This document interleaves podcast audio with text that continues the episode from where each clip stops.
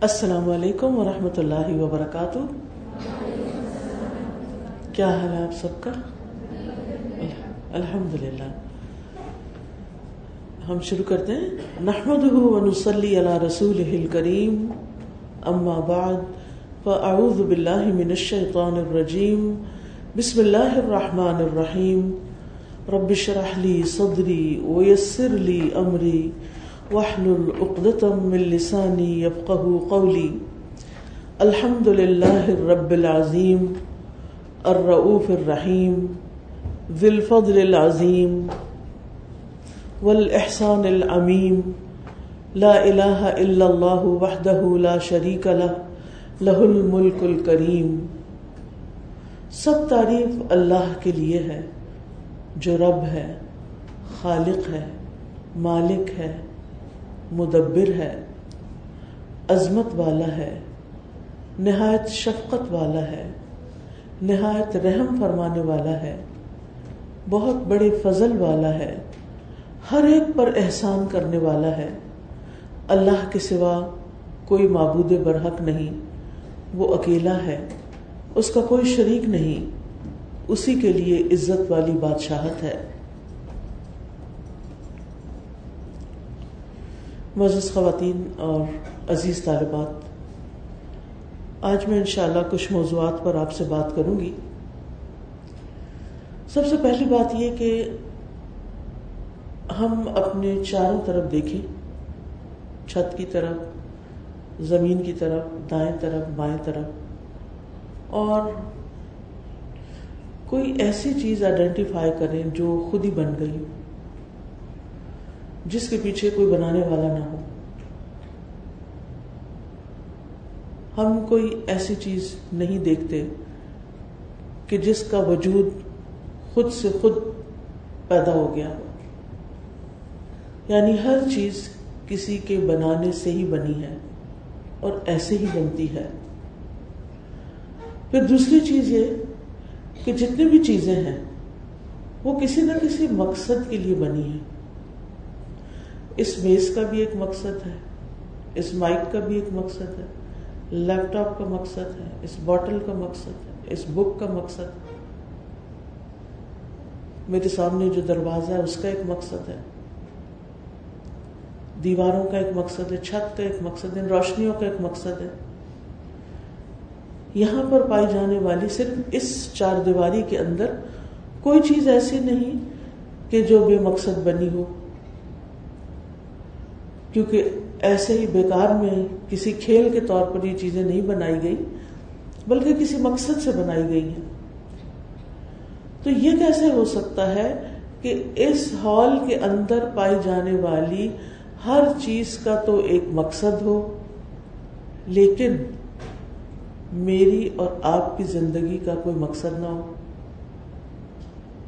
اور ہم ایسے ہی پیدا کر دیے گئے ہوں۔ ایسے ہی بھیج دیے گئے ہوں۔ بغیر یہ بتائے کہ کیوں بھیجا جا رہا ہے۔ اور پھر اپنا ٹائم پیریڈ پورا کرنے کے بعد آپ کو کوئی سوال کرنا ہے یا بات چیت کر رہے ہیں آپ؟ آپ لوگ بات چیت کریں، مجھ سے کر لیجیے کیونکہ مجلس کے ادب کے خلاف ہے یہ بات۔ تو بات یہ ہو رہی تھی کہ یہ کیسے ہو سکتا ہے؟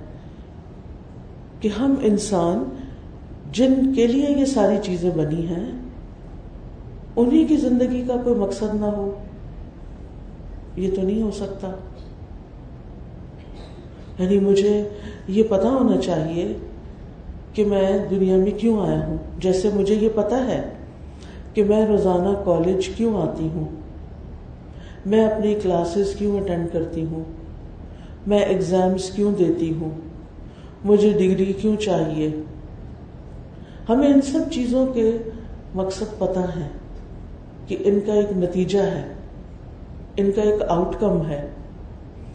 تو یہ کیسے ہو سکتا ہے کہ اس زمین پر جب اللہ سبحان تعالیٰ نے اتنا کچھ پیدا کر دیا، طرح طرح کی نعمتیں کھانے کے لیے، پہننے کے لیے، استعمال کرنے کے لیے، زندگی کو آسان بنانے کے لیے زمین پر، خشکی پر، پہاڑوں کے اندر نعمتیں رکھ دی، بادلوں سے رزق برسایا، سمندر کے اندر بے شمار مخلوق، یہ ساری کی ساری اس نے ہمارے لیے بنائی۔ اس نے فرمایا، خلق لکم ما فی الارض جميعا اس نے تمہارے لیے بنایا ہے جو کچھ زمین میں ہے، سارے کا سارا۔ سب کچھ تمہارے لیے بنا ہے۔ تو پھر سوال یہ پیدا ہوتا ہے کہ ہم کس لیے بنے ہیں؟ کیا ہم صرف کھانے پینے کے لیے بنے ہیں؟ کیا ہم صرف شادی کر کے بچے پیدا کرنے کے لیے بنے ہیں؟ یا پھر ایک ڈگری حاصل کرنے کے لیے بنے ہیں؟ یا پھر ڈگری کے بعد ایک جاب کرنے کے لیے بنے ہیں؟ اور جاب کرنے کے بعد ریٹائرمنٹ اور ریٹائرمنٹ کے بعد دنیا سے رخصتی؟ اینڈ دیٹس اٹ کیا ہمیں اللہ سبحانہ و تعالیٰ نے اتنا کچھ دے کر بس صرف اتنی زندگی کے لیے اور وہ بھی اکثر ہم دیکھتے ہیں کہ بہت سے لوگ ریٹائرمنٹ تک نہیں پہنچ پاتے، بہت سے لوگ جاب تک نہیں پہنچ پاتے، بہت سے لوگ تو اسکول تک بھی نہیں پہنچ پاتے۔ تو پھر پھر ہم یہاں کیا کر رہے ہیں؟ کیوں کر رہے ہیں؟ اور کیا یہی سب کچھ اصل زندگی ہے؟ یا اس کے علاوہ بھی کچھ ہے؟ اور یہ سب کچھ ہم کیوں کرتے ہیں؟ کیونکہ ہمیں زندہ رہنے کے لیے کھانے پینے کو کچھ چاہیے ہوتا ہے۔ جاب ہمیں کیوں چاہیے؟ کیونکہ ہم نے سروائو کرنا ہے۔ ہم نے اپنی ضروریات پوری کرنی ہے۔ اور ضروریات کون سی؟ جو ہمارے جسم کی ضروریات ہیں عام طور پر۔ لیکن اللہ نے ہمیں صرف جسم دے کے تو نہیں بھیجا، اس جسم کے اندر روح بھی ڈالی ہے۔ اور اس کی بھی کچھ ریکوائرمنٹس ہیں۔ جسم کی ضروریات تو اللہ تعالیٰ نے زمین سے پیدا کر دی لیکن روح کی ضروریات زمین سے نہیں پیدا کی، جسم تو مٹی سے بنا ہے، لہذا اس کی ضرورت مٹی سے پوری ہو جاتی ہے۔ جو کچھ مٹی اگاتی ہے اور جو کچھ ہم مٹی سے بناتے ہیں اور جو پھر اس میں رہتے ہیں اور زندگی بسر کرتے ہیں۔ لیکن روح تو اوپر سے آئی ہے۔ تو اس کی غذا بھی اوپر سے آئی ہے۔ اس کی نیڈس زمین سے پوری نہیں ہوتی۔ ہم جتنا چاہیں اچھا کھانا کھا لیں۔ ہماری روح خوش نہیں ہوتی۔ ہماری روح کو کچھ اور چاہیے ہوتا ہے۔ ہم جتنا اچھا چاہیں کپڑا پہن لیں، جس برانڈ کا چاہیں پرس لے لیں، ہم جیولری پہن لیں جی، نئی سے نئی گاڑی خرید لیں۔ لیکن وہ ایک ہالونیس اپنے اندر کیوں محسوس ہوتا ہے پھر؟ اگر ہمارے پاس وہ سب کچھ ہے جو ہم چاہتے ہیں۔ کیونکہ ہم نے اپنی روح کی ضرورت کو محسوس نہیں کیا۔ اور روح کی ضرورت کیسے پوری ہوتی ہے وہ نہیں جانا۔ روح کی ضرورت روح سے پوری ہوتی ہے اور وہ روح جو ہے وہ وہی الہی ہے۔ اللہ سبحانہ تعالیٰ نے قرآن مجید میں روح قرآن مجید کے لیے بھی استعمال کیا ہے۔ روح کا لفظ اور اس قرآن کے لانے والے فرشتے کے لیے بھی روح القدس کا لفظ استعمال ہوا ہے۔ تو اس روح کی ضرورت جو ہے وہ روح یعنی وہی الہی قرآن و سنت سے پوری ہوتی ہے۔ اس میں ہمیں بتایا گیا ہے اور نہ صرف یہ کہ ہماری روحانی ضروریات پوری ہوتی ہیں، بلکہ ہماری بہت سی انٹلیکچل نیڈز بھی پوری ہوتی ہیں۔ جب ہم قرآن پڑھتے ہیں، جب ہم حدیث کا مطالعہ کرتے ہیں، جب ہم اپنے دین کے بارے میں پڑھتے ہیں، کیونکہ دنیا کے جتنے بھی علوم ہیں، وہ بھی بہت معزز ہیں، بہت فائدہ مند ہیں۔ انسانوں نے ان علوم کو پڑھ کے، سیکھ کے دنیا میں بہت ترقی کی ہے، انسانوں کو فائدہ پہنچایا ہے۔ طب کا علم آپ دیکھیں کہ کتنی ترقی کر گیا ہے اور انسان کی بیماریوں کے کیسے کیسے علاج دریافت ہو گئے۔ اسی طرح انجینئرنگ کا علم ہے سائنس اینڈ ٹیکنالوجی کی بے شمار چیزیں ہیں کہ جن کے اندر ریسرچ کرنے سے پڑھنے سے انسانوں نے بہت کچھ سیکھا، سکھایا اور بہت کچھ بنایا اور بہت کچھ انسانوں کو فائدہ پہنچایا اور خود بھی بہت کچھ کمایا۔ نیک نامی بھی کمائی اور مال بھی کمایا۔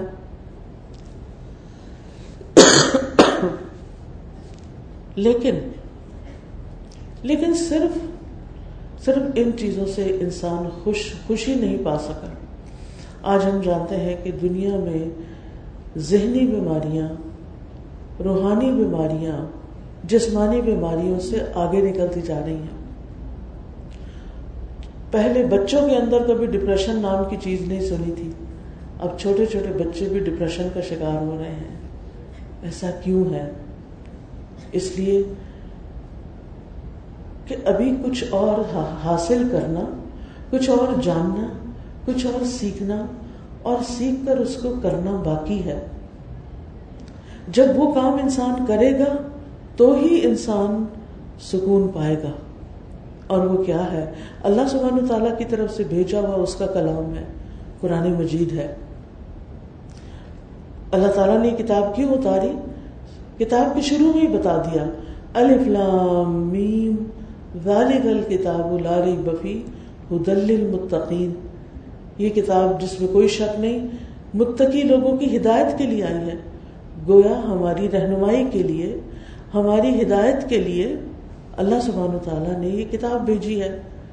ہم اس کے بغیر اگر زندگی بسر کر رہے ہیں، تو گویا اللہ تعالیٰ کی بتائی ہوئی ہدایت کو چھوڑ کے زندگی بسر کر رہے ہیں۔ اس لیے ہم بہت سے مسائل اور بہت سے پرابلمس کا شکار بھی ہو رہے ہیں۔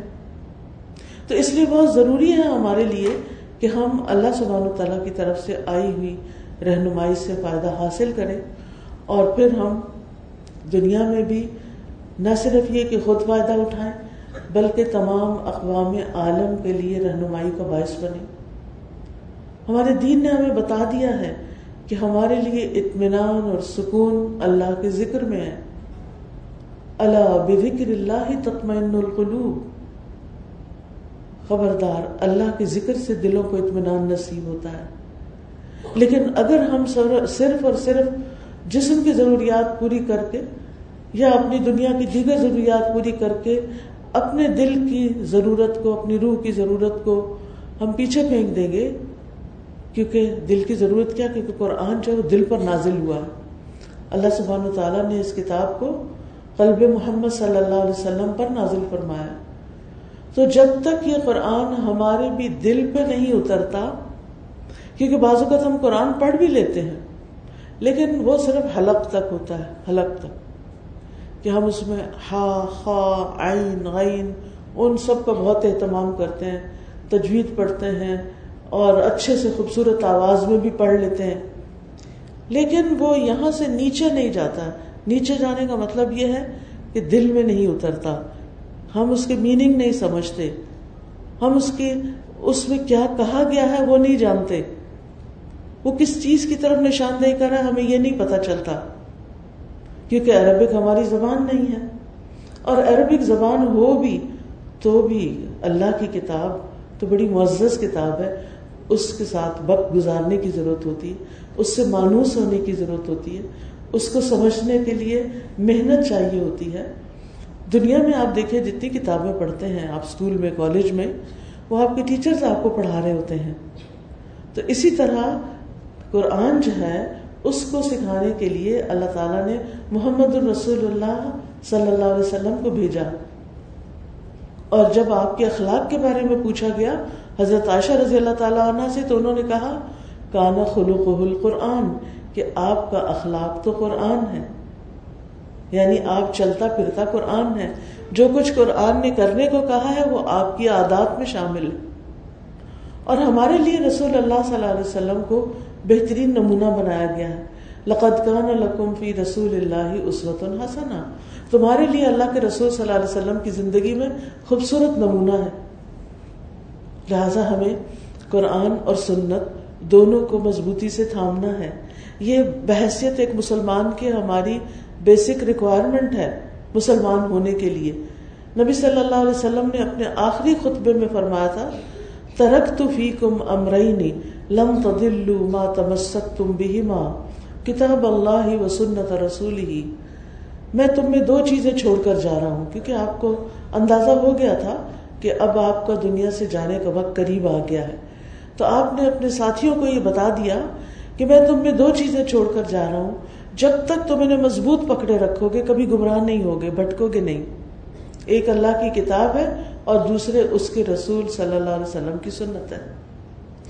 لہذا ہم سب کے لیے بہت ضروری ہے کہ اپنی زندگی میں جہاں بہت ساری کتابیں پڑھیں، کیونکہ ریڈرز آر دا لیڈرز کتابیں پڑھنی چاہیے کیونکہ علم کے بغیر تو انسان آگے بڑھ ہی نہیں سکتا۔ دنیا میں اگر آپ نے آگے بڑھنا ہے تو آپ کو دنیا کا علم تو چاہیے، اور بہت سارا چاہیے، اور اس، اور مسلسل چاہیے ہوتا ہے۔ وہی لوگ دنیا میں آگے بڑھتے ہیں جو عام لوگوں سے زیادہ پڑھتے ہیں، چاہے ڈگری لے کے پڑھیں، چاہے ان کا سیلف اسٹڈی ہو، جن کو کتابیں پڑھنے کا شوق ہوتا ہے، جن کو نئی نئی معلومات حاصل کرنے کا شوق ہوتا ہے، جو اپنے فیلڈ میں ماسٹری حاصل کرتے ہیں، جو اپنے فیلڈ میں ریسرچ کرتے ہیں، جو اپنے فیلڈ میں آگے سے آگے پڑھتے چلے جاتے ہیں۔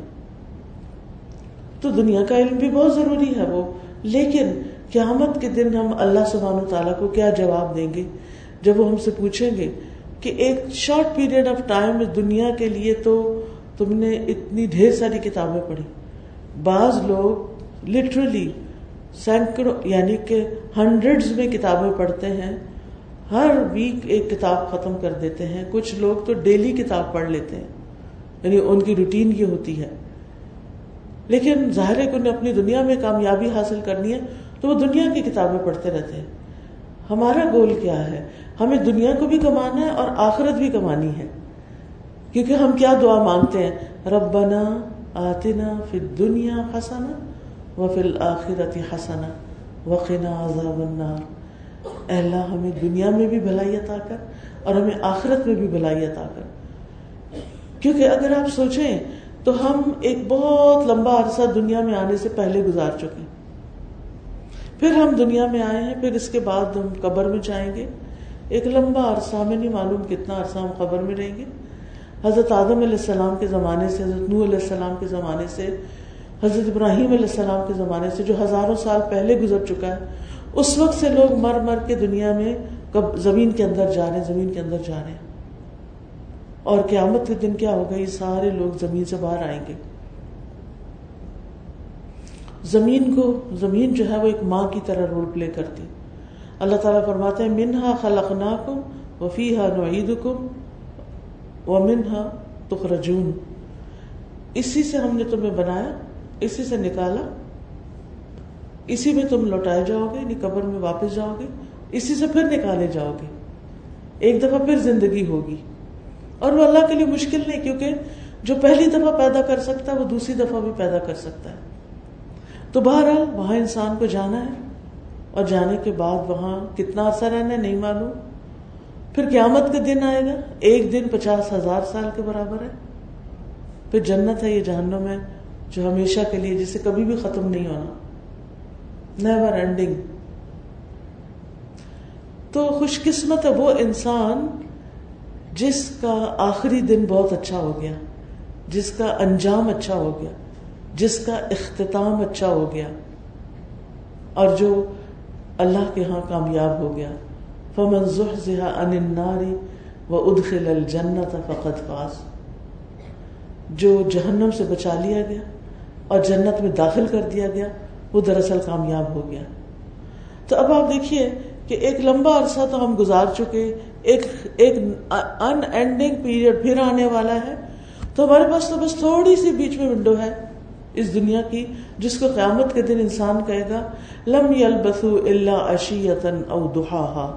کہ ہم تو صبح کا پہر یا شام کا کچھ حصہ دنیا میں ٹھہر کے آئے ہیں۔ اینڈ دیٹس اٹ انسان کو تو یہ یاد ہی نہیں رہے گا کہ وہ کتنے سال دنیا میں جیا ہے۔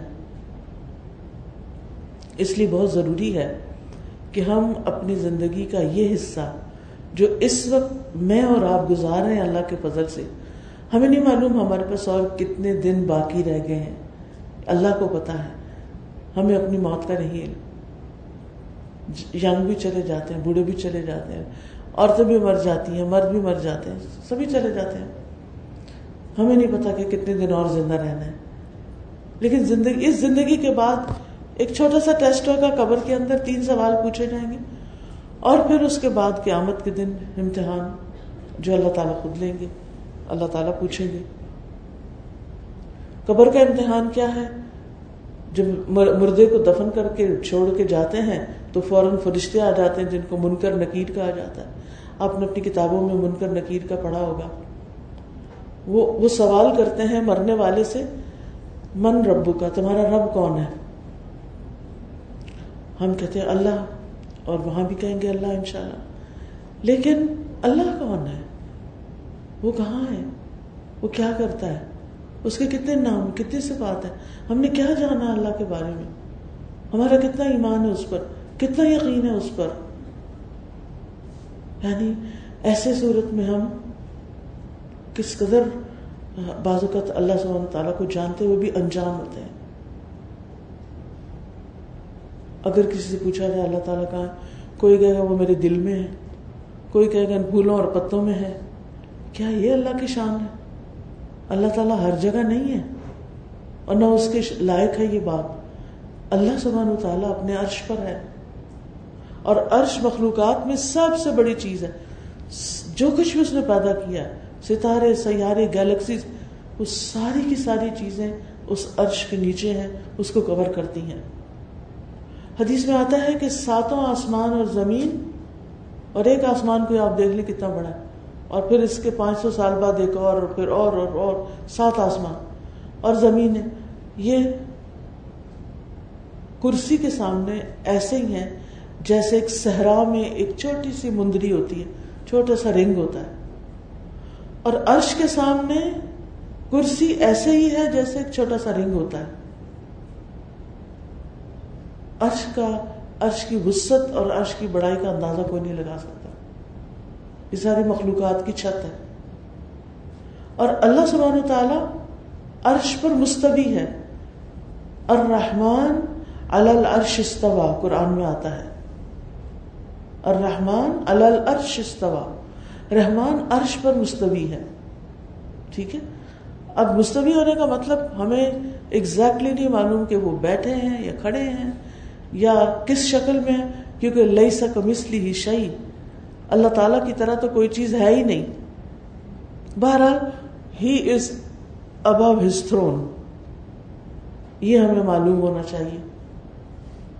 اور پھر ساری چیزیں اسی کے حکم سے چلتی ہر چیز کا اسے علم ہے۔ ہر چیز کا وہ اختیار رکھتا ہے۔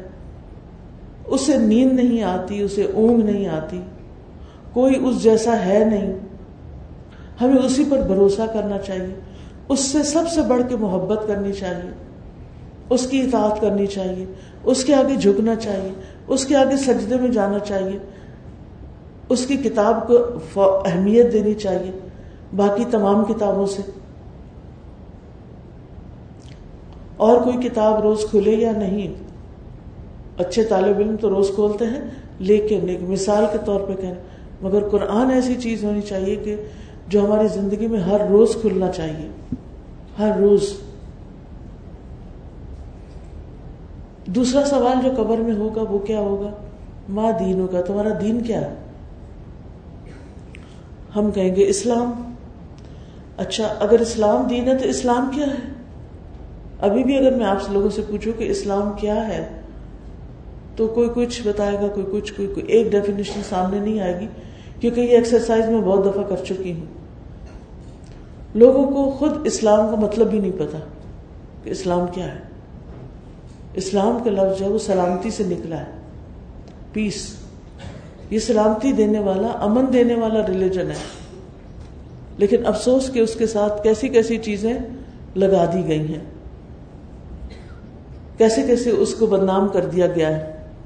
اور اس کی وجہ ہم کسی کو کیا بلیم کریں؟ ہمیں خود اپنے عمل دیکھنے چاہیے کہ ہم کیا کرتے ہیں۔ بہرحال، حدیث جبریل اگر آپ نے پڑھی ہو، تو اس میں ایمان کی ڈیفینیشن بھی ہے، اس میں اسلام کی ڈیفینیشن بھی ہے، اور اس میں احسان کی ڈیفینیشن بھی ہے۔ ایمان جو ہے، اس کا تعلق ہمارے دل سے ہوتا ہے، اور پھر اس کے بعد عمل میں آتا ہے وہ۔ اسلام کا تعلق عبادات سے ہوتا ہے، اور احسان کا تعلق اخلاق اور معاملات سے ہوتا ہے۔ کہ انسان معاملات میں اچھا ہو۔ اور اس طرح ہمارا دین مکمل ہوتا ہے کہ جس میں انسان کا باطن، انسان کا ظاہر اور انسان کا معاملہ دوسرے انسانوں کے ساتھ۔ گویا ہم پر ذمہ داری عائد ہوتی ہے اللہ کے حقوق ادا کرنے کی بھی، اپنی ذات جان کے حقوق ادا کرنے کی بھی، کہ ہم اپنی نماز، روزہ، عبادات صحیح کریں اور لوگوں کے حقوق ادا کرنے کی بھی۔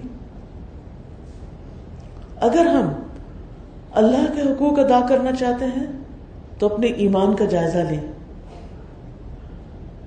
اور ایمان میں سے ایک ایک چیز کے بارے میں جانیں کہ اللہ پر ایمان کا کیا مطلب ہے، رسول پر ایمان کا کیا مطلب ہے۔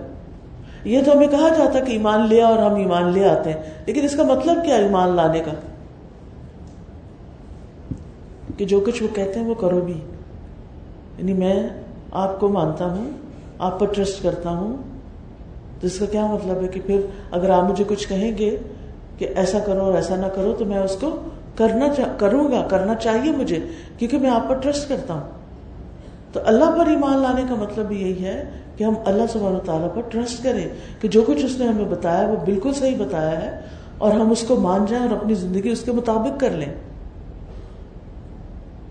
پھر اس کے بعد عبادات کا تعلق تو اس میں بھی ہم دیکھتے ہیں کہ ہمیں عبادات کو پراپرلی سیکھنا چاہیے۔ نماز کے بارے میں باقاعدہ ہمیں ہر سٹیپ کا اچھی طرح علم ہونا چاہیے۔ ایک حدیث میں آتا ہے کہ ایک بندہ ساٹھ سال تک نماز پڑھتا ہے اور اس کی ایک نماز بھی قبول نہیں ہوتی۔ کیونکہ وہ نماز نماز ٹھیک سے نہیں پڑھتا۔ نبی صلی اللہ علیہ وسلم نے فرمایا کہ بدترین چوری نماز کی چوری ہے۔ لوگ حیران ہوئے کہ نماز میں بھی چوری۔ آپ نے فرمایا کہ ہاں وہ جلدی جلدی سجدے اور رکوع کرتا ہے۔ یہ چوری ہے نماز میں سے۔ اور اسے منافق کی نماز کہا گیا کہ جس میں وہ اللہ کو کچھ یاد نہیں کرتا، بس نماز میں جلدی جلدی کر کے ٹھونگے مار کے اٹھ جاتا ہے۔ تو ہمیں اپنے رب کا بھی پتا ہونا چاہیے، اپنے رسولوں کا پتا ہونا چاہیے، کتابوں کا پتا ہونا چاہیے، اور پھر نہ صرف یہ کہ کتابوں کا پتا ہونا چاہیے بلکہ کتاب کو پڑھانے والوں کا بھی پتا ہونا چاہیے۔ ایسی جگہوں کا، ایسی کلاسز کا، ایسے ریسورسز کا پتا ہونا چاہیے کہ جہاں سے آپ سیکھ سکتے ہو۔ پھر آپ دیکھیے کہ لوگوں کے ساتھ جو احسان کا معاملہ ہے، وہ کرتے ہوئے یعنی عبادات میں سب سے اہم ترین چیز نماز ہے۔ اگر اور کچھ بھی نہیں کرتے تو کم از کم نماز جو ہے، وہ پکی کر لیں۔ نماز کا طریقہ صحیح سے جان لیں اور نماز کبھی نہ چھوڑیں۔ کیوں؟ سب سے پہلا سوال کون سا کیا جائے گا؟ نماز کے بارے میں کیا جائے گا؟ پھر اسی طرح روزے کے بارے میں۔ روزے کے بارے میں آپ دیکھیے کہ بہت سی بچیاں جب رمضان میں روزے چھوڑتی ہیں تو پھر کیا ہوتا ہے؟ دوبارہ رکھتی نہیں۔ حالانکہ کیا کرنا چاہیے؟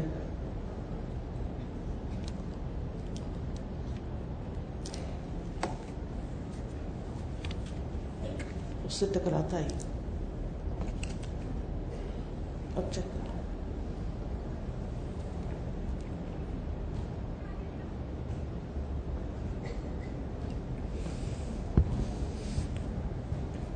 آپ میں سے کتنی بچیاں رمضان میں پیریڈز کی وجہ سے روزہ چھوڑنے کے بعد رمضان کے بعد قزار رکھتی ہیں؟ چند ہاتھ کھڑے ہیں، صرف چند ہاتھ۔ اس کا مطلب ہے کہ باقی بچیوں کو شاید پتہ بھی نہیں۔ اور اگر پتہ ہے تو وہ سوچتی ہوں گے اچھا بعد میں رکھ لیں گے۔ اور پھر اگلا رمضان آ جاتا ہے۔ پھر اگلا رمضان آ جاتا ہے۔ تو ہمیں سے ہر ایک کو یہ اپنے فرائض کے بارے میں پتا ہونا چاہیے۔ تو عبادات میں ہماری نماز جو ہے وہ پکی۔ روزے پورے۔ حج اگر پیسے ہوئے وسط ہوئی تو کر لیں گے، نہیں تو کوئی پکڑ نہیں۔ زکوٰۃ اگر جیولری یا شادی کے بعد بہت سی جیولری مائیں دے دیتی ہیں، تو پھر وہ ان پہ زکوٰۃ لگتی ہے۔ ادر وائز فرائض آپ کے ہو گئے پورے۔ اور لوگوں سے معاملہ کرتے ہوئے اپنا اخلاق اچھا کر لیں۔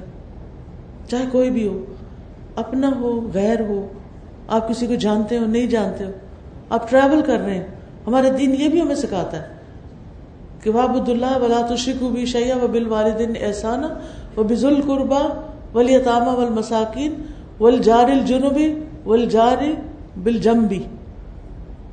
اللہ کی عبادت کرو، اس کے ساتھ کسی کو شریک نہ کرو، والدین کے ساتھ احسان کرو اور رشتے داروں کے ساتھ اور مسکینوں کے ساتھ اور یتیموں کے ساتھ اور پھر پڑوسیوں کے ساتھ، ہمسایوں کے ساتھ احسان کرو وہ صاحب بلجم اور وہ شخص جو تمہارے ساتھ بیٹھا ہو، تمہارا کلیگ تمہاری کلاس فیلو کوئی بھی، اس کے ساتھ بھی احسان کرو۔ ہمارا دین تو ہمیں یہاں تک سکھاتا ہے۔ اور چاہے وہ اجنبی کیوں نہ ہو، اجنبی ہم سائے سے بھی احسان کرو۔ یعنی انسان اچھا اخلاق صرف اس کے ساتھ نہ کرے جس کو وہ جانتا ہے، بلکہ اس کے ساتھ بھی کرے جس کو وہ جانتا ہی نہیں۔ تو اس سے کیا ہوگا کہ دور کے لوگ بھی آپ کے قریب آ جائیں گے۔ اور اگر آپ کا اخلاق اچھا نہیں ہوگا تو آپ کے ویری نیئر ڈیئر قریب کے لوگ بھی آپ سے دور چلے جائیں گے۔ یہ اخلاق میں اتنی پاور ہے۔ اور قیامت کے دن کیا ہوگا؟ جب میزان میں نیکیاں تولی جائیں گی تو سب سے بھاری نیکی میزان میں اخلاق ہوگی۔ اچھا اخلاق۔ اور اچھا اخلاق کیا ہے؟ سلام میں پہل کرنا اسمائل کر کے سلام کرنا۔ دوسرے کی غلطی کو معاف کر دینا، دوسروں کے اوپر احسان کرنا، ان کی ضروریات پوری کرنا۔ ہم اچھا اخلاق صرف اچھی باتوں کو کہتے ہیں۔ اخلاق صرف باتوں کا نام نہیں ہے۔ اخلاق خلق سے خلق عادت کو کہتے ہیں۔ اچھی عادتوں کا نام ہے۔ جب ہماری عادتیں اچھی ہوں گی تو دوسرے ہم سے خود بخود کمفرٹیبل ہوں گے۔ مثلا آپ چلتے ہوئے اپنی جوتیاں نہیں پٹکھاتے، اس لیے کہ دوسروں کو اریٹیشن ہوگی۔ تو اس کا مطلب ہے کہ آپ کیئر کر کے چلتے تو آپ ایک اچھے اخلاق کے مالک حالانکہ اب آپ بات کوئی بھی نہیں کر رہے۔ صرف چلنے میں احتیاط برت رہے ہیں۔ اور اللہ سبحانہ تعالیٰ اپنے بندوں کی یہی خوبی قرآن میں بیان کرتے ہیں۔ وعباد الرحمن الذين يمشون على الارض هونا واذا خاطبهم الجاهلون قالوا سلاما۔ کہ رحمان کے بندے تو وہ ہوتے ہیں جو کیا کرتے ہیں؟ زمین پر آہستگی سے چلتے ہیں۔ تکبر کی چال نہیں چلتے اور جب جاہل ان سے مخاطب ہوتے ہیں، تو وہ ان کو سلام کر دیتے ہیں۔ وہ اضافہ قالو سلام۔ الجھتے نہیں، بحث نہیں کرتے، لڑائی نہیں کرتے، فساد نہیں ڈالتے، آرام سے بات کرتے۔ تو جس کی چال میں آرام ہے، اس کے کام کتنے اچھے ہوں گے؟ اور یعنی کہ کس طرح وہ اکڑ لوگوں کو بھی سلامتی کا پیغام بھیج رہا ہوگا۔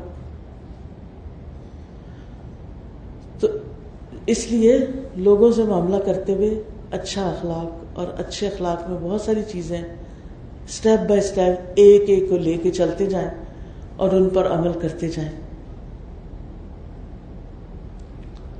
تو بہرحال بات میں نے جہاں سے شروع کی تھی وہ یہ تھی کہ ہمیں اپنی زندگی کا مقصد معلوم ہونا چاہیے۔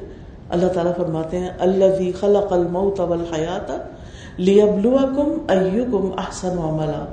اس نے موت اور زندگی کو بنایا تاکہ تمہیں آزما کر دیکھے کہ تم میں اچھے کام کون کرتا ہے۔ تو ہمارا امتحان کس چیز کا ہے؟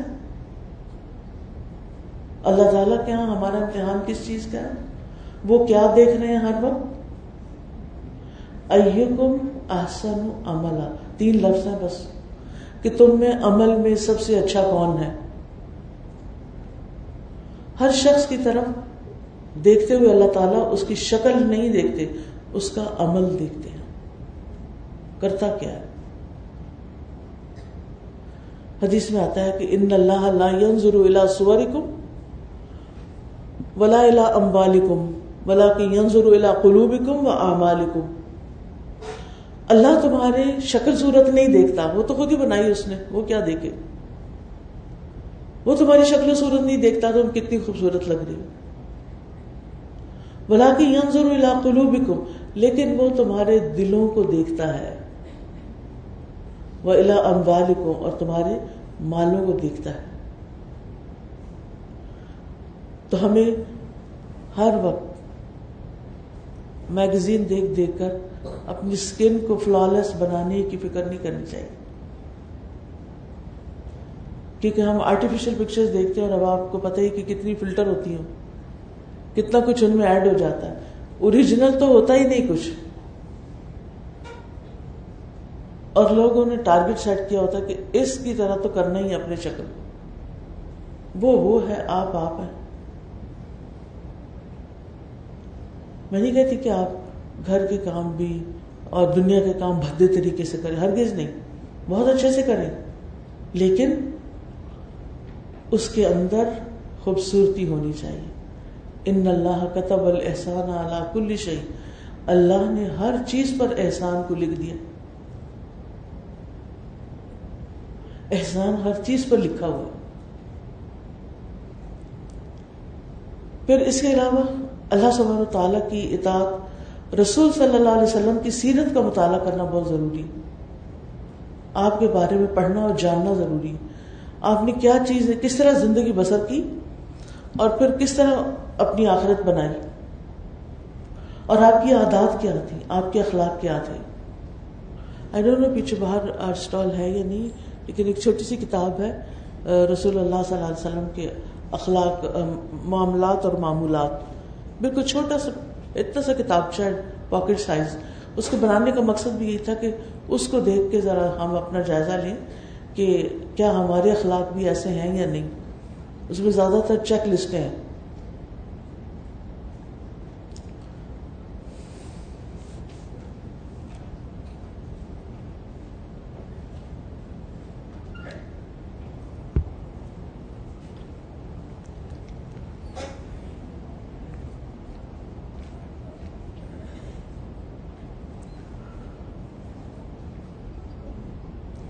تو ہمیں نبی صلی اللہ علیہ وسلم کے طریقے کے مطابق اپنا اخلاق ڈالنا ہے اور اس کے لیے ہمیں سیرت کا مطالعہ کرنا ہے، ٹھیک ہے؟ ان شاء اللہ تعالی۔ یہ دو کتابیں، یہ دو چیزیں پڑھنے سے ہمیں اپنی زندگی کا مقصد بھی پتہ چلے۔ اور جیسے کہ سورت الملک کی آیت میں اللہ تعالیٰ فرماتے ہیں اللہ خلق الموت والحیات، اللہ نے موت اور زندگی اس پلانٹ پہ کیوں بنائی؟ لیبلوکم تاکہ تمہارا امتحان لے۔ ایو کو ماسن عملہ تم میں اچھے کام کون کرتا ہے؟ گویا مجھ سے اور آپ سے ہر وقت یہ دیکھا جا رہا ہے ہمارے کام کیسے ہیں، ہم کر کیا رہے کیا ہم خوبصورت کام کر رہے ہیں، اچھے کام کر رہے ہیں؟ یا ہم اچھے کام نہیں کر یعنی اپنا کوئی بھی کام ہے، کوئی بھی ڈیوٹی ہے۔ دیکھیں ہمارے مختلف رولز ہوتے ہیں نا۔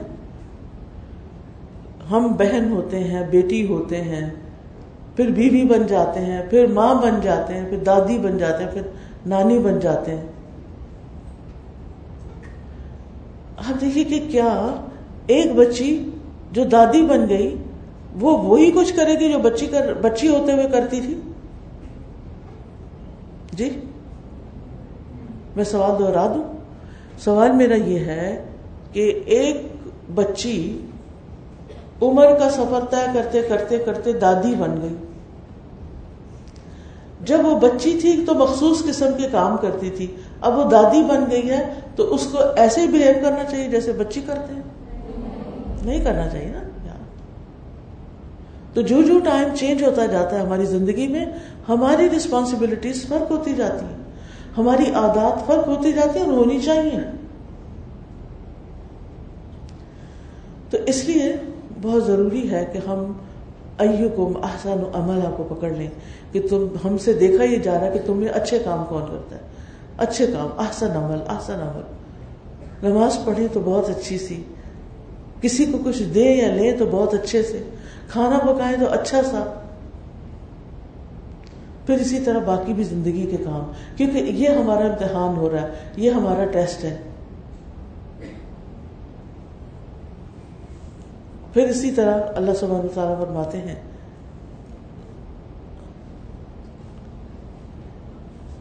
انما حاضر الحیات دنیا متا و ان الآخرت ہی دار القرار۔ یہ دنیا کی زندگی تو معمولی فائدے کے سوا اور کچھ نہیں، اور یقیناً آخرت ہی رہنے کا گھر ہے۔ یعنی انسان جب جنت میں پہنچے گا تو اس وقت اس کو یہ نعمتیں دی جائیں گی۔ اچھا آپ دن میں اپنے آپ سے پوچھیے گا، آپ دن میں کتنی دفعہ سوچتی ہیں کہ یہ دنیا تو محض متا ہے۔ متا کہتے ہیں معمولی فائدے کی چیز، چاہے اس میں سونا ہی کیوں نہ بھر کے کسی جگہ رکھ دیا جائے۔ تو معمولی فائدے کی چیز کو متا کہتے ہیں۔ اللہ تعالیٰ فرماتے ہیں ان الآخرت دار القرار آخرت وہی رہنے کا گھر ہے۔ یہ دنیا تو کبھی خوشی ہوگی، کبھی غم ہوگا، کبھی تکلیف ہوگی، کبھی آسانی ہوگی۔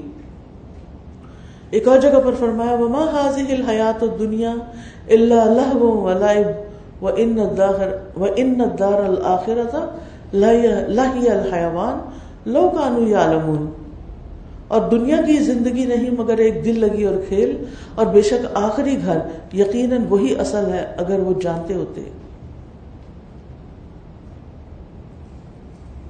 تو بہرحال یہ چند باتیں آپ کے سامنے رکھنا مقصود تھی۔ اب تھوڑا سا ٹائم ہے ہمارے پاس کوشچن آنسر کے لیے۔ آپ میں سے اس لیسن سے ریلیٹڈ یا کوئی اور سوال بچیاں کرنا چاہیں تو کر سکتی ہیں۔ تو اللہ تعالیٰ سے دعا ہے کہ وہ ہمیں اپنی آخرت کو سنوارنے کی توفیق دے اور جو کام ہم نے ہمیں اس نے دنیا میں کرنے کا سکھایا ہے ان کاموں کو ہم اچھی طرح کر سکیں۔ واخر داوانا ان الحمد للہ رب العالمین۔ اب کوشچنس کے لیے تیار ہو جائیے۔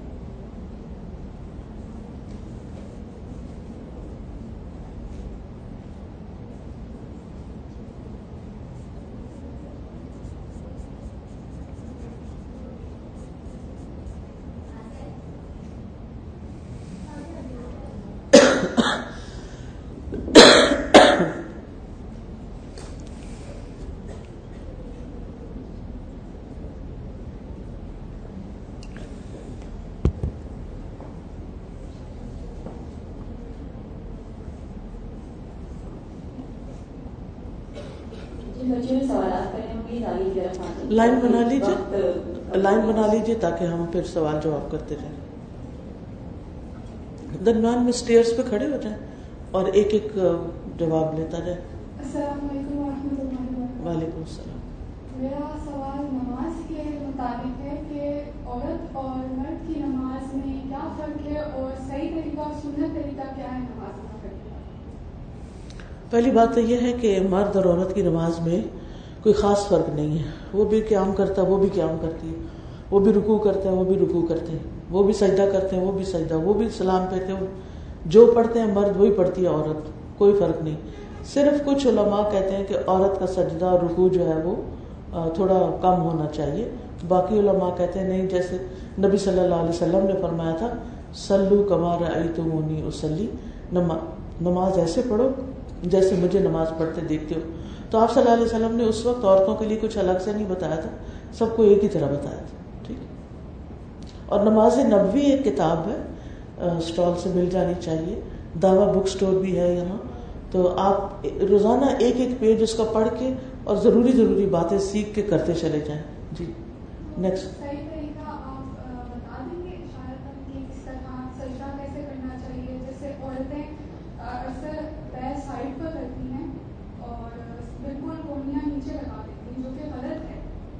جی۔ جو میں نے بتا دیا نا کہ آپ کتاب ہے نواز نبی وہ لے لیں اور اس سے سب لوگ دیکھ لیں کیونکہ اس وقت اگر میں ڈیمو کرنے لگوں گی تو ٹائم چلا جائے گا۔ جی۔ مطلب جی۔ تو میرے بابا یہ پسند نہیں کرتے کہ میں چہرے پینٹ جی۔ ہاں اسلام میں جاندار کی تصویر الاؤڈ نہیں ہے لیکن اگر آپ جیسے کوئی ایگزیکٹلی فیس پورٹریٹ نہیں بناتے۔ جیسے بچوں کی تعلیمی کتابوں میں ہم دیکھیں نا ایسے اسکیچز سے بنے ہوتے ہیں۔ تو اس حد تک الاؤ کرتے ہیں لیکن اللہ تعالیٰ کی بنائی ہوئی جان والی چیز کی نقل نہیں اتارنی چاہیے۔ منع کیا گیا۔ نہیں وہ فرق ہوتی ہے ان میں عقل کوئی نہیں ہوتی اس طرح۔ السلام علیکم۔ وعلیکم میں یہ پوچھنا تھا کہ اگر والدین کسی کام کا کہیں لیکن وقت کی کمی کی وجہ سے یہ سادہ بنے، تو اگر وہ نہ ہو پائے تو وہ گناہ ہے۔ ہاں اس کے لیے پتا اگر آپ کو پتا چل جائے نا کہ آپ کی امی کو تو پتہ ہی نہیں کہ ایگزام کی کتنی مشکل ہے مجھے یا کیا ٹائم ہے۔ تو دونوں طرف سے آپ دیکھیے گا۔ پہلی بات یہ کہ امی کے پاس بیٹھ کے ایگزام سے ایک دن پہلے، ماما، آپ کو اگر کوئی بھی مجھ سے کام ہے تو مجھے بتا دیں، میں جلدی سے آپ کے کر لوں۔ اب میں پڑھنے لگی ہوں، پھر بیچ میں میرے لیے اٹھنا مشکل ہوگا۔ تو ماما کو سمجھ آ جائے گی کہ آپ کو اٹھانا نہیں ہے۔ ٹھیک ہے، وہ آپ کی بجائے کسی اور کو کام کہہ دے گی یا خود کر لے گی۔ تو ہمیشہ دوسرے کو دوسرے کو جو آپ اس سے ایکسپیکٹ کرتے ہیں اس کو بتائیں کہ مجھے آپ سے یہ ایکسپیکٹیشن ہے۔ ٹھیک ہے، ایک اور چیز، اب اپنے پارٹ پہ آپ سوچیں۔ اپنے پارٹ پہ آپ یہ سوچیں گی کہ میں اپنا موبائل بھی تو چیک کر لیتی ہوں نا۔ میں اپنی کوئی اور اٹھ کے چائے بھی پینے لگ جاتی ہوں۔ اپنے کام کے لیے بھی تو اٹھتی ہوں نا۔ اگر ماما نے بلا لیا تھوڑی دیر تو کوئی بات نہیں میں بات سن لوں۔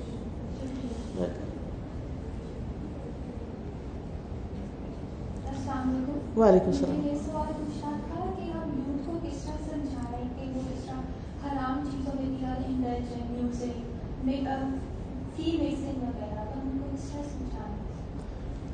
ایسے ہے کہ سب سے بات یہی کرنی چاہیے کہ ہمیں اللہ نے پیدا کیا۔ کوئی اس میں ڈاؤٹ ہے ہمیں؟ زمین کس نے پیدا کی ہے؟ اللہ نے۔ ہم نے مرنے کے بعد کہاں جانا ہے؟ اللہ کے پاس۔ انا للہ و انا الیہ راجعون۔ اللہ تعالیٰ فرماتے ہیں، یا الذین آمنوا ادخلوا فی السلم کافہ۔ اے لوگ جو ایمان لائے ہو، اسلام میں پورے کے پورے داخل ہو جاؤ۔ یہ نہیں پکن چوز نہیں کہ کوئی چیز اپنی مرضی کی، کوئی چیز کسی کی، کوئی کسی کی۔ کوئی فرینڈس کی، کوئی رشتے داروں کی، کوئی ماں باپ کی نہیں۔ ہر چیز میں ہمیں یہ دیکھنا ہوگا، ہمارے، ہمارا رب ہم سے کیا چاہتا ہے۔ اور آپ اسی طرح ان کو سمجھائیں کہ اگر دنیا میں آنے میں ہماری مرضی نہیں تھی اور جانے میں ہماری مرضی نہیں، تو اس پلانٹ کے اوپر بھی ہر بات میں اپنی مرضی نہیں چلانی چاہیے، بلکہ کیا کرنا چاہیے؟ اللہ کی مرضی کے مطابق چلنا چاہیے۔ تو یوتھ کے سرکلس کریں، حلقے کریں، بیٹھ کے بات کریں، قرآن کو مل کے اسٹڈی کریں۔ قرآن کورسز جوائن کریں تو انشاءاللہ بہت سے فائدے ہوں گے۔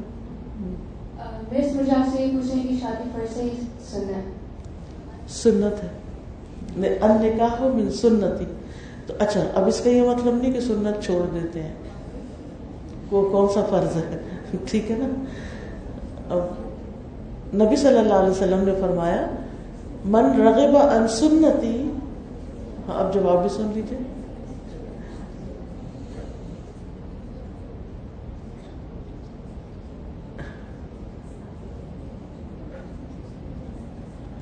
اب جواب بھی سن لیجیے کیونکہ میں جواب دے رہی ہوں تو جواب سن لیجیے جی دیکھیے،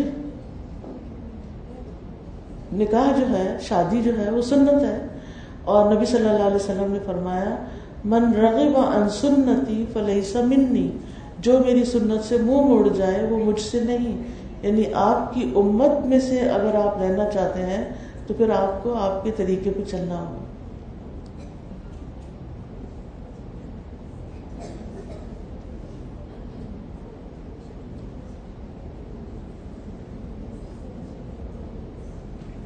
وعلیکم السلام۔ میرا یہ سوال ہے کہ ہم لوگوں نے بہت نمازیں قضا کر دی ہیں اور احساس ہے ہمیں کہ نمازیں پڑھنا آپ کے بیان سے مجھے بہت ہوا کہ میں نے بہت گناہ ہیں۔ تو میں کیا کر سکتی ہوں کہ میں اپنی قضا نمازوں کا ادا کر سکوں؟ میں اتنی نمازیں چھوڑ دی ہیں۔ اوکے۔ سب سے پہلی چیز تو یہ کہ سچے دل سے اللہ تعالیٰ سے ہمیں توبہ کرنی چاہیے۔ کہ اللہ تعالیٰ مجھے اتنا علم نہیں تھا اتنی اس کی امپورٹنس کا مجھ سے غلطی ہو گئی ہے۔ آپ مجھے معاف کر دیں۔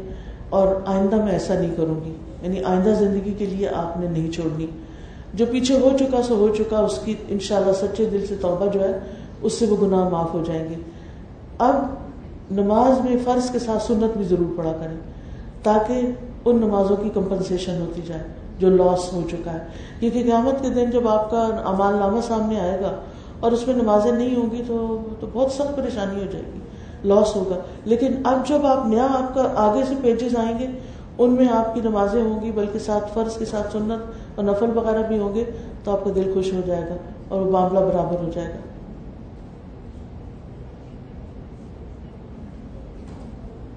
السلام علیکم۔ وعلیکم السلام۔ مجھے یہ پوچھنا ہے کہ کبھی کبھی ماں باپ کو اگر وہ غلط ہو تو کیسے بتائیں کہ جیسے فرقوں میں کبھی وہ کہتے ہیں کہ یہ صحیح ہے، تو انہیں کیسے بتائیں گے سب سے پہلے تو یہ کہ ہم خود علم حاصل کریں کہ جیسے ہم صحیح کہہ رہے ہیں، وہ واقعی صحیح ہے اور کیوں صحیح ہے؟ اس کی دلیل معلوم کریں۔ پھر آرام سے پیار سے بات کرنے کی کوشش کریں۔ اگر نہیں سمجھتے، لکھ کر بات کریں۔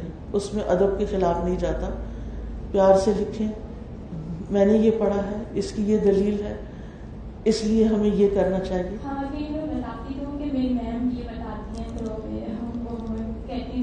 ہاں آرام سے۔ اگر وہ مانے ٹھیک ہے لیکن آپ جاری رکھیں اور دلیل سے بات کیا کریں ٹھیک ہے؟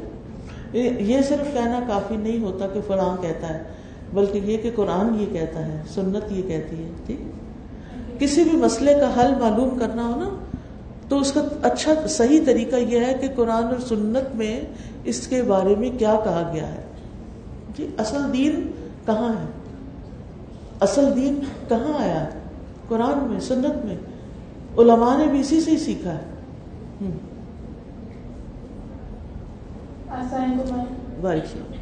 میم زیادہ تر لوگ فون سے جب قرآن پڑھتے ہیں تو وہ وضو نہیں کرتے اور وہ بولتے ہیں کہ ہم نے قرآن کو ہاتھ میں نہیں پکڑا ہوا تو ہم وضو نہیں کرتے اس میں کوئی مطلب کوئی حرج کی بات نہیں ایسے کر سکتے اور اگر پیریڈس میں قرآن کو مطلب پڑھیں دور سے اور ہاتھ نہ لگائیں تو؟ اس بعض علماء کہتے ہیں کہ اگر آپ صرف دیکھ کے ایسے آنکھوں سے پڑھ رہے ہیں تو کوئی حرج نہیں۔ یعنی ہاتھ نہیں لگائے اس کو اس وقت اسکرین کو لیکن نیچے سے اس کو پکڑ کے تو دیکھتے جائیں۔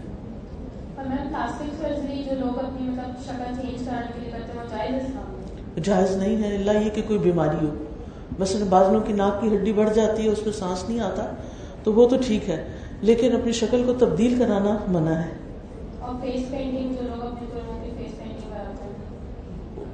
یعنی صرف فن کے طور پہ یا پرماننٹ بچوں کے کبھی تھوڑا بہت کر دیں لیکن شکل کو یعنی انسان کو اللہ نے آسن آسن تکوین میں پیدا کیا ہے۔ تو اس طرح کی چیزیں جو انسان کو جن نظر آئے اور یا کچھ اور نظر آئے یا کوئی جانور بن جائے تو وہ ٹھیک نہیں۔ ٹیٹوز تو بالکل منع ہے ٹیٹوز تو درست نہیں ہے۔ میرا خیال ہے سب آپس میں ایک دوسرے کو جواب دینے لگ گئے میری ضرورت نہیں مجھے جانا چاہیے۔ ایسا ہی؟ ہاں پھر آپ میری طرف دیکھیں یا جو سوال کرا نا ان کو دیکھیں انہیں کو سنیں۔ ہو سکتا ہے آپ کی معلومات میں اچھا اضافہ ہو جائے ٹھیک ہے؟ فرض ہے، کیونکہ یہ مسلمان عورت کا شعار ہے، مسلمان عورت کی پہچان ہے۔ سورت الحضاب کی آیت نمبر 59 کو آپ پڑھیے اور اس کا ترجمہ۔ الحضاب 59 ٹھیک ہے؟ وہ آیت حجاب ہے۔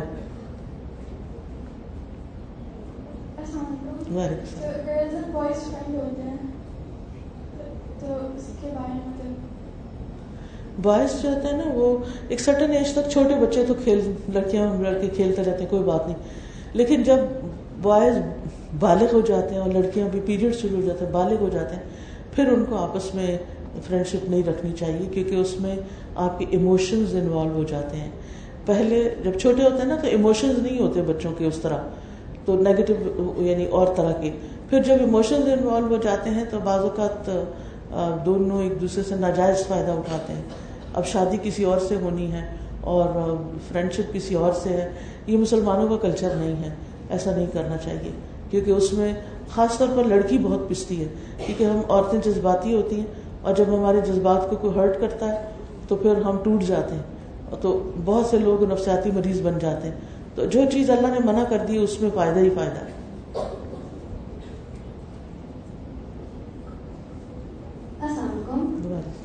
میں آپ سے پوچھنا چاہ رہی تھی بہت سے لوگ بولتے ہیں کہ جو گانے وغیرہ ہوتے ہیں، یہ لوگ کچھ لوگ کہتے ہیں پارشلی مطلب اس کی گناہ ہے اور کچھ لوگ کہتے ہیں مطلب پورا ہی مطلب یہ بری بات ہے۔ ہاں حدیث میں آتا ہے کہ گانا جو ہے نا، منافقت پیدا کرتا ہے دل میں یعنی با، دل کی حالت خراب ہو جاتی ہے، جس میں پھر اللہ سے محبت یعنی گانا کس کے لیے ہوتا ہے نا؟ دنیا کے کسی محبوب کے لیے ہوتا ہے۔ اس کو یاد کر کے آپ روتے ہیں یا گاتے ہیں، جو بھی کرتے ہیں۔ تو پھر جب آپ کے اتنے ایموشنز دنیا والوں کے لیے ہو جاتے ہیں تو اللہ تعالیٰ کے لیے جگہ نہیں رہتی۔ تو پھر وہ ایمان کا تقاضا یہ ہے کہ آپ کی اللہ سے محبت ہر چیز سے زیادہ ہونی چاہیے تو پھر گڑبڑ ہو جاتی۔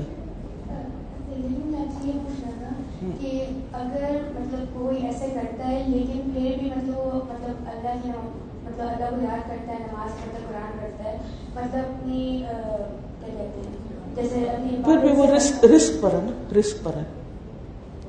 رسک پر جس چیز سے منع کر دیا گیا اس کو روک دے چھوڑ دینا چاہیے۔ ٹھیک ہے۔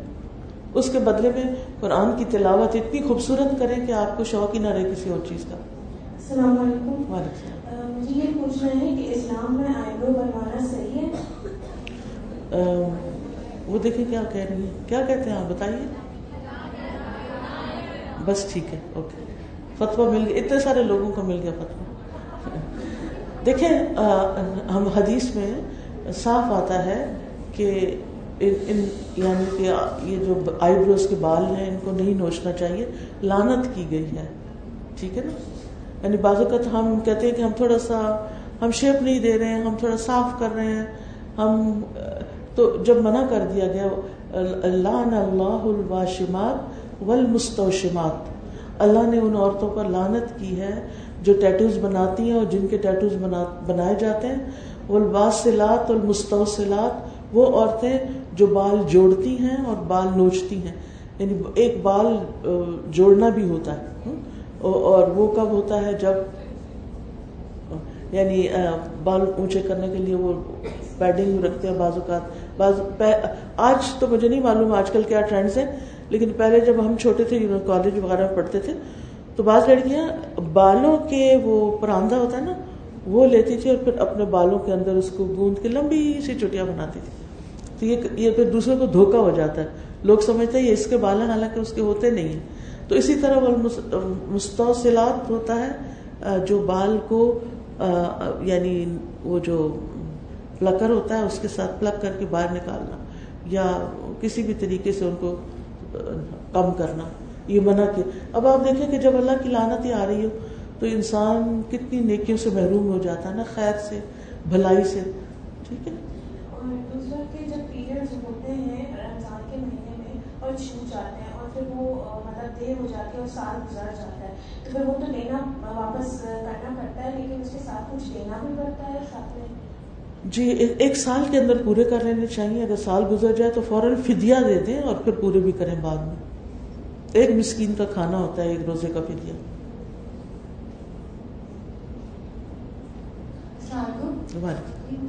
اس کا سوال تھا کہ آپ نے بولا کہ آئی بروز کا منع ہے لیکن ایک جگہ یہ بھی لکھا کہ اگر آئی بروز جڑتی ہے تو مردوں کے میں آ جائے جی جو جن کی جڑ جاتی ہے نا بالکل مردوں کی طرح ہو جاتی ہے تو اس میں تھوڑا سا بیچ میں فاصلہ کرنے میں حرج نہیں ہے۔ لیکن جس میں یعنی اس حصے کو نہیں چھیڑنا چاہیے اوپر والے اور ایک اور سوال یہ تھا کہ ہم کہتے ہیں کہ نام ہے ہم کو ایک عورت کی آواز تک نہیں جانی چاہیے آج کل تو ایسے نارمل ہے سر بھی ہوتے ہیں اور کوئی بھی ہم سر نارمل بات کرتے ہیں نہیں یہ کسی نے کہا کہ نہیں جانی چاہیے۔ یہ تو ہر دور میں جاتی تھی۔ صحابیات نبی صلی اللہ علیہ وسلم کے پاس آتی تھی نا۔ ہاں تو کوئی منع نہیں ہے۔ نہیں نہیں بس جس چیز سے منع ہے وہ یہ کہ ایسی باتیں نہ کرے جس سے مرد کے دل میں برے خیال آئے چھدوا سکتے ہیں اسے منع نہیں کیا۔ ہاں کان چھدوا سکتے ہونٹ نہ چھدوائیں ہونٹ نہیں چھدوائیں کان چھدوا لیں۔ جی؟ نہیں لینز اور ہیئر ڈائی حرام نہیں ہے۔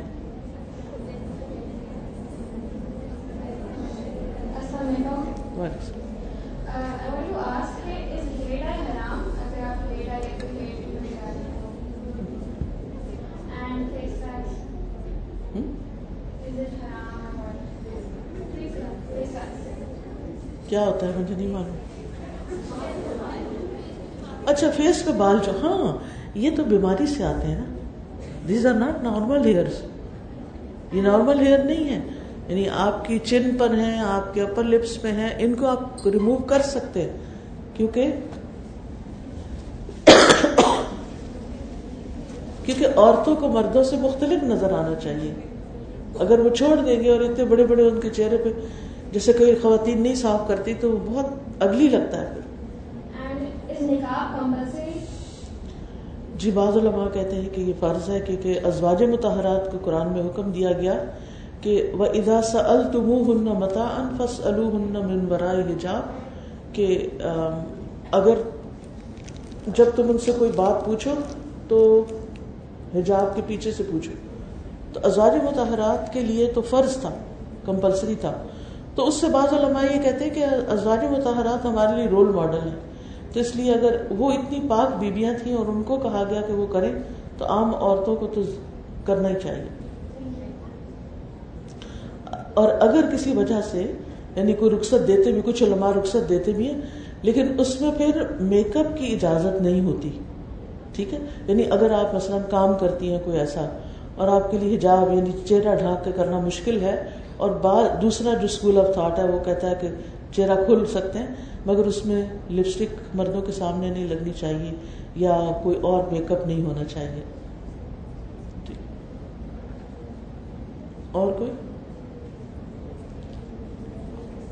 میرا خیال ہے کافی ہو گیا اب ہاں ٹویلو ففٹین بس ہم لاسٹ کوشچن ہے۔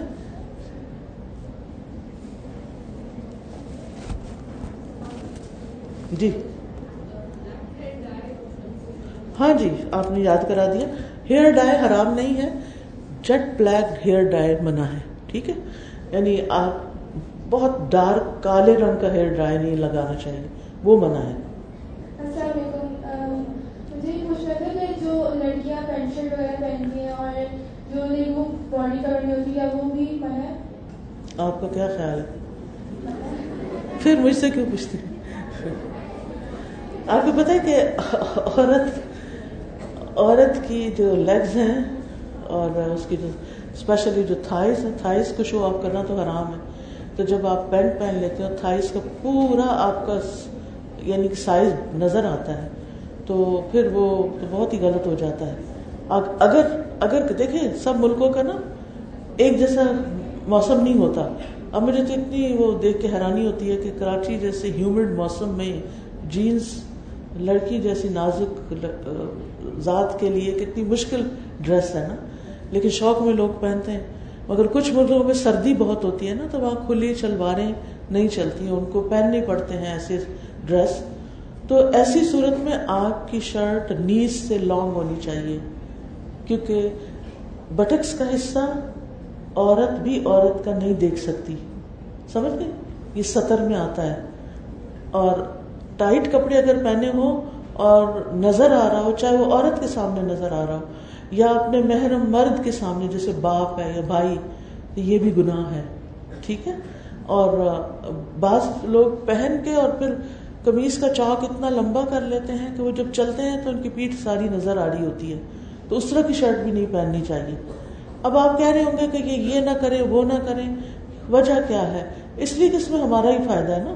اللہ تعالیٰ نے ہمیں یہ کہا ہے اب مثلاً یہ جو حدیث میں آتا ہے، نبی صلی اللہ علیہ وسلم نے فرمایا، دو طرح کی عورتیں ہیں سوری، دو طرح کے گروہ ہیں میری امت میں، جن کو میں نے نہیں دیکھا۔ یعنی اس کا مطلب یہ کہ وہ نبی صلی اللہ علیہ وسلم کے زمانے میں نہیں تھے۔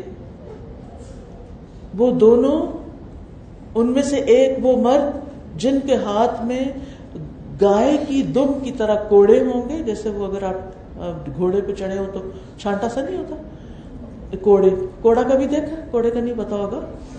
جی چھانٹا جس کو بولتے ہیں نا، ہنٹر جس کو وہ مارتے ہیں اس کو جانور کو، تو وہ لوگوں کو ماریں گے یعنی ظلم کریں گے۔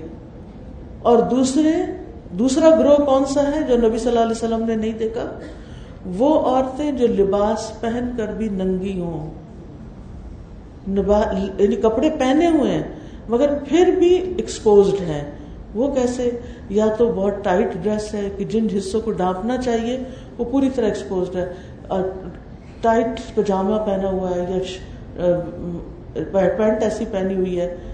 دوسرا سی تھرو اتنے باریک کپڑے پہنے ہوئے کہ سب جسم ننگا ہو رہا ہے. ٹھیک ہے؟ یا سلیو لیس کہ بازو بنائے ہی نہیں ہے، تو وہ ننگی ہو رہی ہے فرمایا، لا میں آپ کو عربی پڑھ کے سنا دیتی ہوں، صحیح بخاری میں بھی حدیث ہے اور مسلم میں بھی۔ یعنی ایسی حدیث نہیں کہ جو ضعیف ہو یا انتھینٹک ہو۔ فرمایا، لا يدخلن الجنت، وہ جنت میں داخل نہیں ہوں گی۔ کیا آپ برداشت کریں گے کہ جنت میں نہ جائیں؟ ولا يجدن ريحها اور وہ اس کی خوشبو بھی نہیں پائیں گی۔ ان کو جنت کی خوشبو بھی نہیں آئے گی۔ لا يدخلن الجنت ولا يجدن ريحها وان اور ان کی جو خوشبو ہے جنت کی، وہ دور دور تک جا رہی ہوگی، لیکن ان عورتوں کو خوشبو بھی نہیں آئے گی۔ اور ایک اور چیز اس میں ایڈ کی ہے، میں جو بیچ میں کا حصہ بھول گئی ہوں، کہ کپڑے باریک، اور ان کے سر اونٹنی کی طرح، اونٹنی کی جو کوہان ہے، اس کی طرح اوپر اٹھے ہوئے ہوں گے۔ یعنی بازو کا بالوں کو رول کر کے بالکل یہاں ایک سر کے اوپر ایک اور سر بن جاتا ہے نا۔ تو یعنی اونٹنی کا آپ نے دیکھا ہوگا۔ کبھی اونٹنی کو امیجن کرے نا تو بیچ میں اس کا اٹھا ہوا ہوتا نا، کوہان کی طرح، کوہان جو اٹھی۔ اس طرح عورت کے لیے آپ نے فرمایا ان کے سر بختی اونٹنی کے کوہان کی طرح اٹھے ہوئے ہوں گے۔ یعنی اس کے اوپر آرٹیفیشل بال ڈال کے یا اپنے بالوں کو بہت اونچا کر کے باندھ کے وہ انہوں نے کیا ہوگا۔ تو یہ اتنی واضح بات ہے کہ جس کو پڑھنے سننے کے بعد پھر ہمیں اپنے لباس کا ضرور جائزہ لینا چاہیے، کیونکہ ہمیں دنیا میں تو ہمیشہ نہیں رہنا۔ ہمیں ٹرینڈس کو فالو نہیں کرنا، ہمیں اپنے دین کو فالو کرنا ہے۔ کیونکہ یا الزین امن ادخلو فصل میں کافتن اے لوگوں جو ایمان لائے ہو، دین میں پورے کے پورے داخل ہو جاؤ۔ جی آخری سوال کر لیا آپ نے؟ اوکے، بہت شکریہ۔ جزاکم اللہ خیر بارک اللہ فیکم۔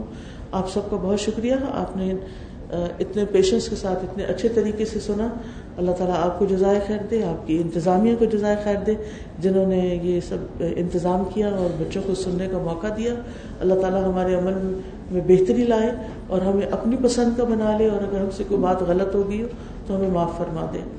سبحان اللہ و بحمد اشد اللہ الہ اللہ انت استغفرک و اطوب السلام علیکم و رحمۃ اللہ وبرکاتہ۔